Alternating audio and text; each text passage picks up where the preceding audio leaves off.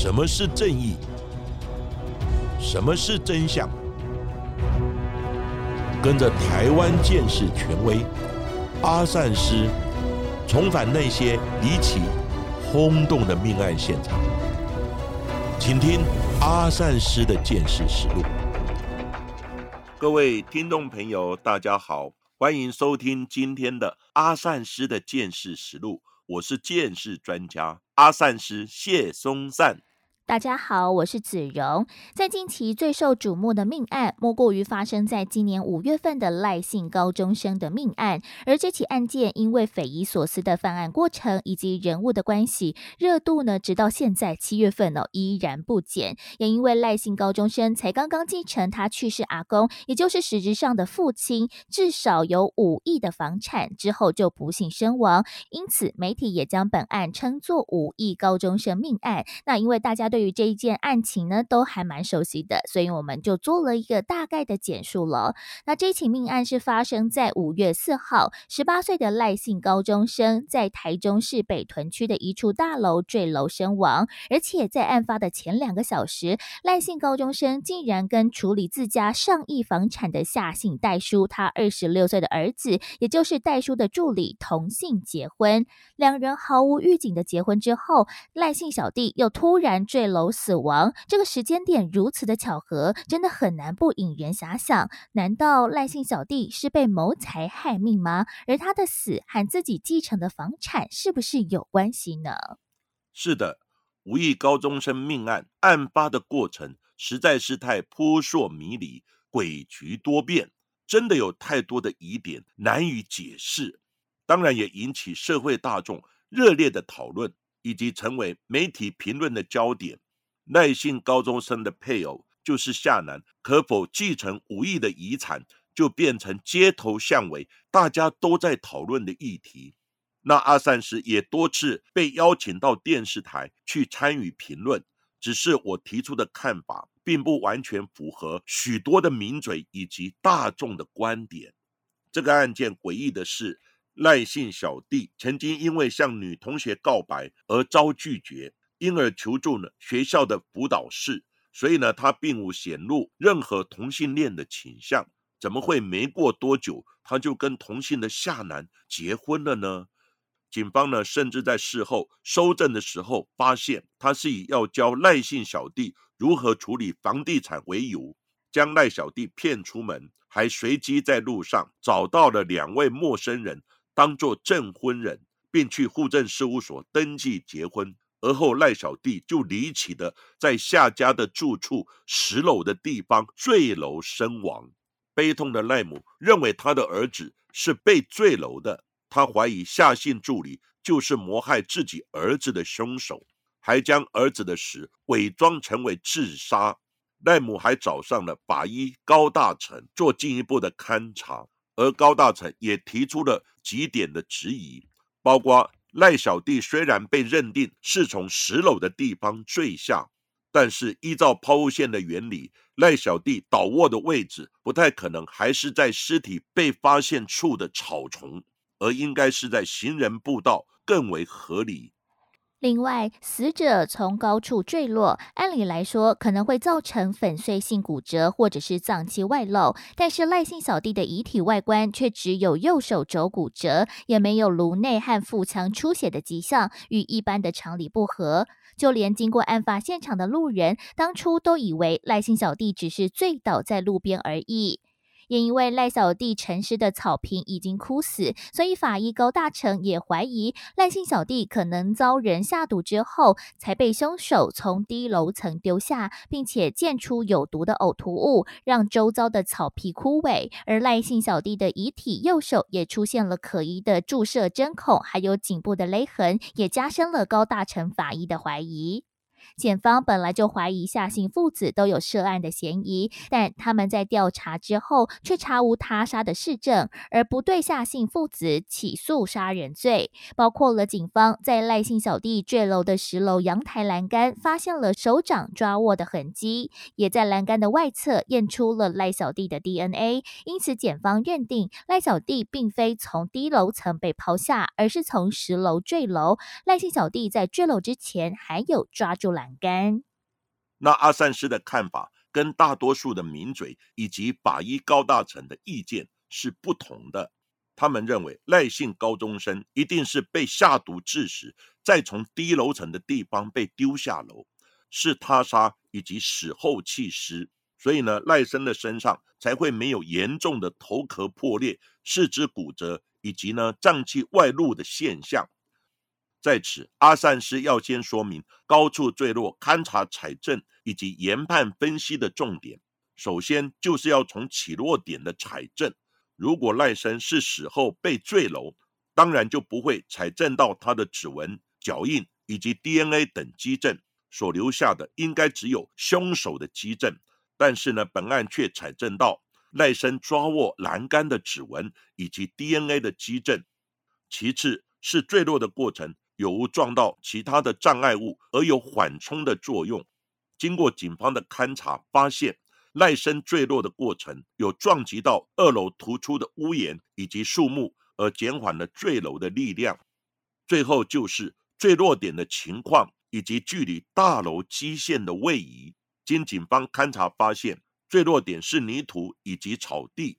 它的冲击力当然跟在水泥地是不一样的，会有一些缓冲的作用。所以呢，赖生的伤势只有肋骨骨折以及内脏的破裂。但是呢，外表却看不出有外伤的情况。加上呢，赖生坠落点的位移大约有二点四公尺，它是落在自行跳下的合理范围之内，而不是像有些人认为越高楼层其位移的距离一定是越远。所以呢，他们认为十楼跳下，它的位移必须在三公尺以上，也就是要坠落在人行水泥地上。其实不然，坠楼之后的位移。跟跳下时是前倾脚后蹬，或是用力弹跳的状况呢？它是不一样的。前倾脚后蹬跳下大约的位移是一点五到两公尺以上，而如果用力弹跳，它的位移呢就可能达到五公尺以上。另外，赖生的遗体，法医在解剖鉴定之后，也没有在赖小弟的体内检测出葡萄催芽剂或是氰化物等毒物。他们总共检验的毒品项目有两千多样，因此推测赖小弟死前并没有被下毒。而他们在夏姓助理的衣物上也没有检出有血迹的反应，夏姓助理与赖小弟的指甲内也没有检出残留有对方的 DNA。再加上死者遗体上并未出现防御性的伤痕，因此检方推断赖小弟生前并未遭到外力的强迫。至于高大成法医所提及的草皮枯黄等现象，警方也找到赖小弟第一时间坠楼的时候，社区保全所拍摄的照片，也可以从照片上看出，该处的草皮是早已呈现枯黄的现象，并非因为死者呕吐出毒物所致。另外，当赖小弟倒卧在地上，并被紧急送医的时候，医护人员在赖小弟的左右手都有施打针剂。并在赖小弟的颈部套上了护颈，因此高法医所看到的针孔以及颈部的伤痕，很可能是在紧急救治的时候所留下的。台中地检署虽然不起诉夏姓助理的杀人案，但他们也分析了夏姓助理还有赖姓小弟的通联记录，还有行车记录，发现两个人平常很少有交集，甚至在登记结婚之前，夏姓助理才在咖啡厅用手机来查询同性结婚相关的资讯。检方因而认定夏姓助理与赖姓小弟是假结婚，并依伪造文书罪来起诉夏姓助理。除了这一些之外，外，台中地检署也回应了其他多方所提出的质疑，并在六月二十一号宣告侦结本案，但依然无法让赖姓母亲以及社会大众所信服。他们认为全案还是有诸多的疑点，并未获得充分的解释。赖姓母亲也委任律师许哲维先生来为此撰写出超过两万字的书状，并且在七月三号和四号分别递交，提出了三大理由申请再议。第一点的理由是关于赖小弟的死因，究竟赖小弟坠楼是轻生还是他杀？假如是轻生，那他的动机又是什么呢？假如是他杀，那凶手又是如何作案的？台中地检署的不起诉书里面并没有厘清这一点。而第二点的理由是针对赖小弟遗体上面的疑点，透过赖小弟的遗体，能看到左右手上面的针孔状况不太一样，但明明是在同一个时间点所做的急救插针，左手和鼠脐部的针孔并未出现皮下组织出血的状况，为何右手的针孔却会出现皮下组织出血的情形呢？他们也难以接受。护颈是造成赖小弟脖子上面伤痕的说辞，因为护颈理当是要保护颈部，又怎么会造成使用者颈部的淤青呢？而佩戴的时间也令人疑惑。赖小弟是在五月四日死亡，但在警方的简报之中，护警的照片却是在五月五号所拍摄的。他们不确定这是示意的照片，还是赖小弟死后。还一路带着护警到了隔天呢。最后的第三点是命案现场的勘查不足。检方的不起诉书当中认定赖小弟是从十楼坠落到二楼身亡，但却未对于坠落处二楼的门檐做伪物基证，仅以目测的方式便认定该处即是坠落处。因此，许姓律师也代表赖姓母亲，希望检方能对于该处重新采证。而在十楼的现场验出赖姓小弟 DNA 的啤酒罐当中，也验出了麻醉。最要的毒物利多卡因的成分，但检方在不起诉书当中却以来源不明带过。他们希望检方能够厘清利多卡因的成分来源。关于这一点，检方先前也做出了澄清，因为利多卡因的成分不只会出现在麻醉药上面，就连止痒药膏和情趣用品上也会出现。而现场不仅在啤酒罐当中验出了利多卡因，就连垃圾桶当中的卫生纸、湿纸巾以及便条纸等物品也验出了微量的利多卡因。因此，检方推测出现在赖姓小弟啤酒罐上的利多卡因成分，可能是受到了环境污染。所致。至于许姓律师所提到的其他疑虑，就要再等中检的回复了。赖小弟本来即将从高中毕业，并透过繁星推荐管道录取了东海大学，他未来有大好的青春在等着他，如今却死得不明不白，引起社会的公愤。即使台中地检署在调查期间做出了超过一百项的侦查作为。还找了七大关键的人证，并搜出五大的物证和六大的关键说辞等等，但是却还是受到多数民众质疑检警调查的结果。许哲伟律师他也强调，地状不会就这样子结束了，他之后还会再提出更多的理由来地状，为的就是早日能让真相大白，并让赖小弟在九泉之下得以安息。当然，家属对赖姓高中生坠楼案的质疑，以及请了高大成法医提出众多的疑点，这个我们可以理解。而检方呢，也大动作的针对诸多的疑点提出事证来解释。但是信者恒信，不信者恒不信，仍然留给社会大众许多想象的空间。那阿善师呢，要提出几项呢综合的意见。第一。检警呢跟夏姓父子并无任何的关联，所以呢实在没有必要隐藏事证来袒护他们。况且检警对本案呢已尽全力来调查厘清所有的疑点。第二，国内呢第一线地检署相应的法医以及后续解剖的法医师阿善师呢也曾经在台大医学院法医学研究所来教过他们，所以他们的能力以及水准。均没有问题，阿三师可以保证。所以呢，法医对生前坠楼或是死后被丢下楼，以及呢有无他杀的伤势，在法医专业的研判上不可能分辨不出来。他们也没有必要当下性父子来掩盖犯罪事实。第三，赖姓高中生坠楼的方式，检警呢从十楼现场的采证、尸体的香验及解剖所见。以及毒物的化验结果等种种的事证综合研判，排除夏姓父子他杀的可能性，当然也赖生自行跳楼的可能性较大。那自杀的动机为何呢？因为赖生已经身亡，真正的原因可能就只能推测但也得不到印证了。夏信的配偶有太多的行径匪夷所思，完全不合伦常以及逻辑，而且呢，他拒绝测谎，所以呢，阿三志认为他一定有说谎，事实呢也有所隐瞒。至于真相，就只能等待检警后续慢慢的厘清了。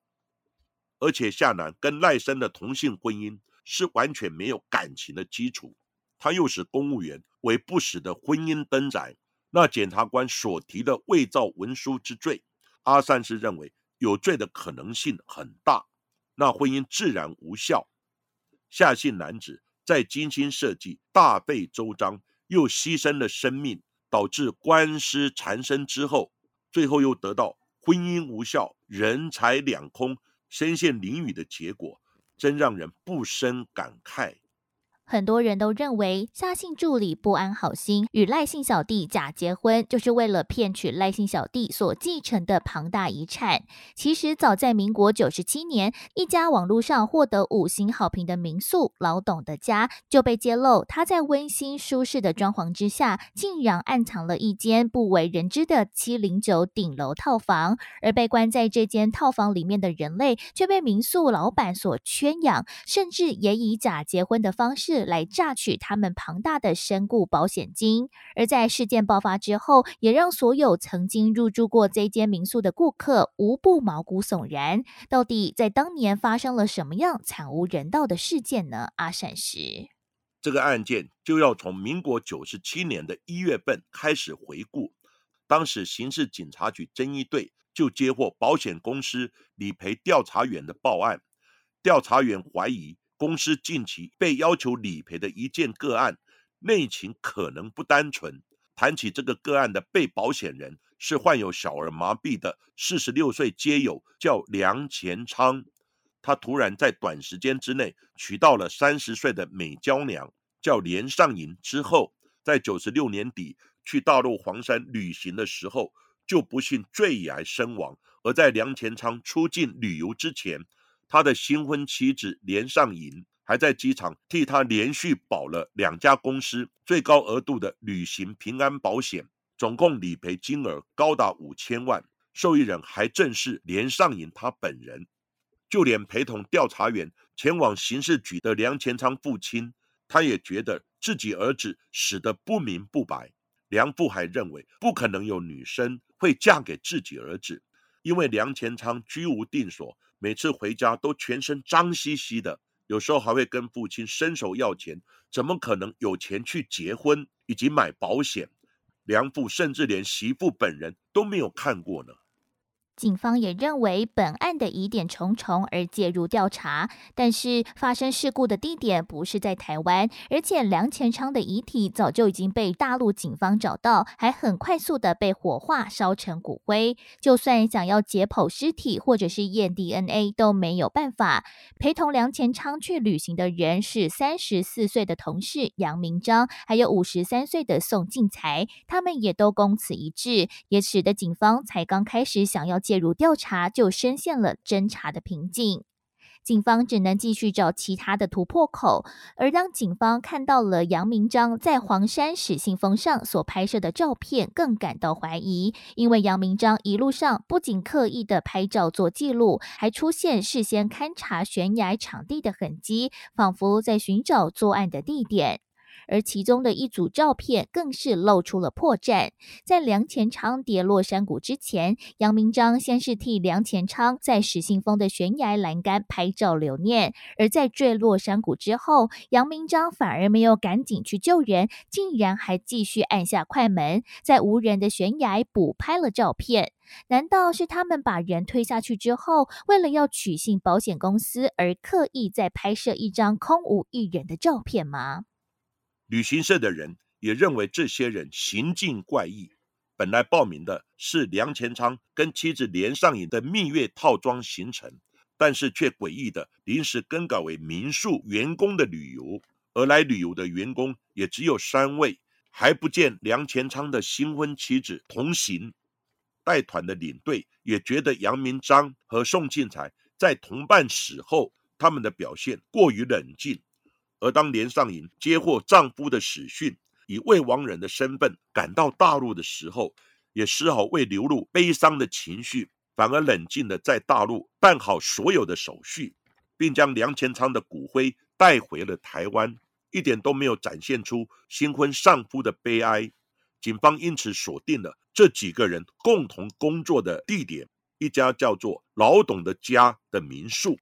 身为街友的梁前昌，他竟然曾经挂名民宿的干部，而他娶的对象连上银还是民宿的老板娘。在查到了多个可疑的事项之后，警方呢决定挂线来监听老董的家。他三十八岁的老板叫李宪章的电话，期间竟然听到以李宪章为首的犯罪集团多年来竟然不断执行着。恐怖的坑杀皆有三阶段的计划，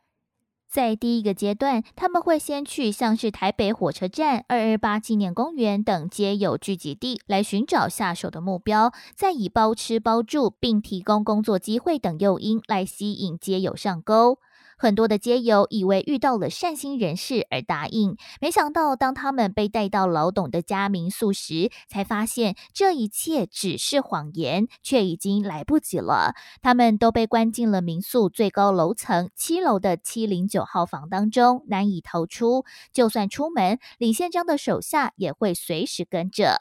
而这些街友还被骗去银行申办人头账户。当犯罪集团取得这些人头账户时，他们会每个月先转入薪资，营造该街友的账户持续有收入的假象。而后再汇入薪资之后，他们却会用提款卡将薪资提领出来，用这个方式慢慢的养账户三个月到半年的时间。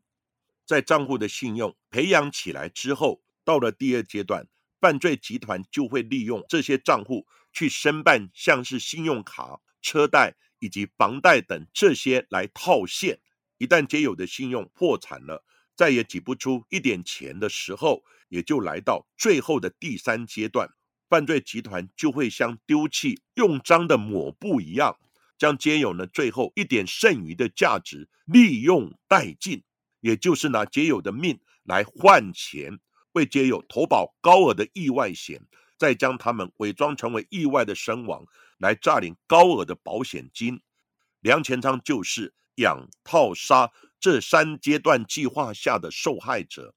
而计划的最后一步就是假结婚真诈财。梁前昌被骗与连尚银假结婚之后，在梁前昌死后，连尚银就能顺理成章的接收梁前昌所有的保险金。因此，这对新人就连婚宴都没有办，而两人结婚证书上面写的主婚人，竟然就是民宿的老板李宪章，证婚人的栏位写的也是其他皆有的名字，他们都是在老董的家工作的相关人员。警方在调查之后，也发现李宪章竟然才是连上银真正的男友，两人在梁前昌过世之后，还不时的出门约会。没想到这一对冷血的情侣，为了钱竟联手布局这一切养套杀的三阶段计划。这种吃人不吐骨头的犯罪方式极为冷血。警方循线前往老董的家来搜索民宿，从四楼到七楼，总共有四个楼层。四楼是民宿员工的办公室，五到六楼则是提供游客入住的房间。窗明几净，而且布置非常的温馨，看起来就跟一般的优质民宿没有两样。但是警方打开了七楼最后一间的七零九房时，所有的人都被眼前的景象所震惊了。四男一女，总共五位街友被圈养，困境在不到五平的狭小房间之内，而且他们个个骨瘦如柴，肮脏不堪。有些人的身上还有伤口。被关最久的街友，甚至在这个恐怖的环境里面待了两年之久。而房间里面的气味也令人作呕，混杂了发霉腐烂味、汗臭味，还有尿骚味等等，使人窒息的味道。而他们平常的日常饮食就吃客户剩下的馊水或者是酸掉的食物，整体的环境竟然比监狱牢房还不如。没想到与其他房间的一墙之隔，却是天堂与地狱的差别。除了这五名街友。警方还搜出了一些其他监友的证件，但他们却已不知去向。保守估计，曾被骗到老董的家的街友可能超过十位。这些街友不听话的话，还会被拳脚相向；一旦得了重病，还会被丢到公园，任其自生自灭，手段非常的冷血无情。警方在清查这些被囚禁的街友之后，发现其中有人已经背了好几千万的债务，还有几名街友已经被投保百万的寿险。如果警方再慢一步侦破，他们或许也将成为如同梁前昌的悲惨下场。以为终于找到一个人生的伴侣，事实上牵住他们的却是死神的手。这种假结婚的手法，可能还不止使用过一次。李宪章的前妻董姓女子的再婚对象，竟然也是曾经被关在七零九号房的失信街友，而该名失信街友在结婚之后不过几个月便因病死亡，这也让警方怀疑董姓女子也涉嫌诈领失信街友的寿险。而主嫌李宪章之所以想到这种诈财的手段，是因为他以前在当房仲的时候也有投资过房地产，疑似因为投资失利而导致出现了债务的缺口，让他积欠的债务无法偿还，所以李宪章才因此将歪脑筋动到处于社会弱势的街友身上，试图透过了假人头来诈贷，来逃避债务的偿还。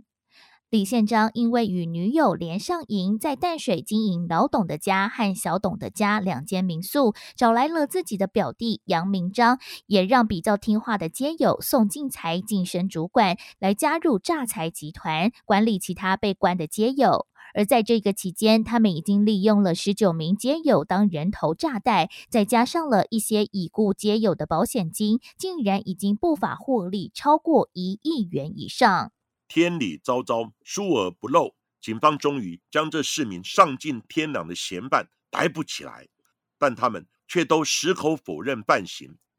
为了突破嫌犯的刑房，警方分头对他们来进行测谎，而四个人的测谎通通没有通过。借由杨明章和宋进财的测谎结果，也能看出这是一场预谋性的犯罪。